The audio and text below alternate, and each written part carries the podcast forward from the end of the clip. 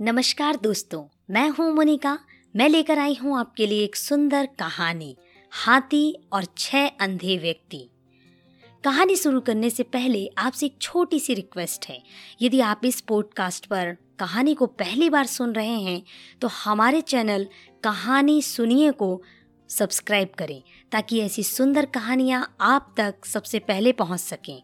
कहानी पसंद आए तो इसे लाइक करना बिल्कुल ना भूलें। चलिए कहानी सुनते हैं।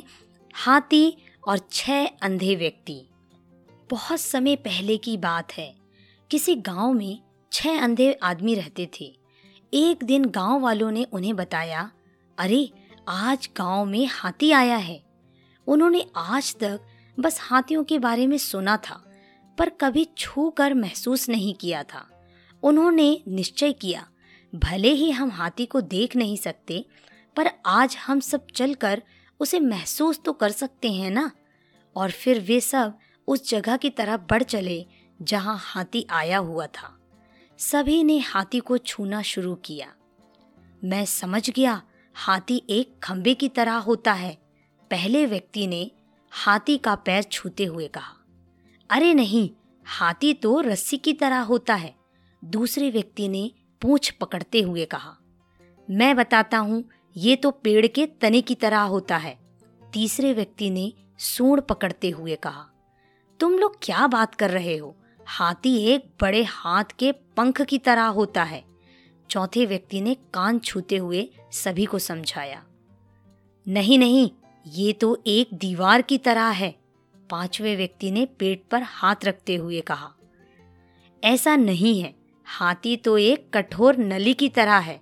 छठे व्यक्ति ने हाथी के दांत को छूते हुए कहा और फिर सभी आपस में बहस करने लगे। खुद को सही साबित करने में लग गए। उनकी बहस तेज होती गई और ऐसा लगने लगा, मानो वे सब आपस में लड़ ही पड़ेंगे। तभी वहाँ से एक बुद्धिमान व्यक्ति गुजर रहा था। वह रुका और उनसे पूछा, क्या बात है? तुम सब आपस में झगड़ क्यों रहे हो? हम ये तय नहीं कर पा रहे हैं कि आखिर हाथी दिखता कैसा है? उन्होंने उत्तर दिया। और फिर बारी बारी से उन्होंने अपनी बात उस व्यक्ति को समझाई। बुद्धिमान व्यक्ति ने सभी की बात शांति से सुनी और बोला, तुम सब अपनी अपनी जगह सही हो। तुम्हारे वर्णन में अंतर इसलिए है क्योंकि तुम सबने हाथी के अलग अलग भाग को छुआ है।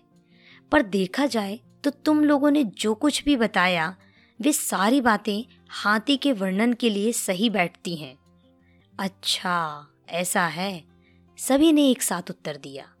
उसके बाद कोई विवाद नहीं हुआ और सभी खुश हो गए कि वे सभी सच कह रहे थे। दोस्तों, कई बार ऐसा होता है कि हम अपनी बात को लेकर अड़ जाते हैं कि हम ही सही हैं और बाकी सब गलत हैं। लेकिन यह संभव है कि हमें सिक्के का एक ही पहलू दिख रहा हो। और उसके अलावा भी कुछ ऐसे तथ्य हों जो सही हों। इसलिए हमें अपनी बात तो रखनी चाहिए, पर दूसरों की बात को भी सब्र से सुनना चाहिए और कभी भी बेकार की बहस में नहीं पड़ना चाहिए। दोस्तों, आप सुन रहे थे मोनिका की आवाज़ में सुंदर कहानी हाथी और छह अंधे व्यक्ति। कहानी आपको पसंद आई है तो प्लीज़ इसे लाइक करें, इस चैनल को सब्सक्राइब करें ताकि ऐसी सुंदर कहानियाँ आप तक सबसे पहले पहुँचें।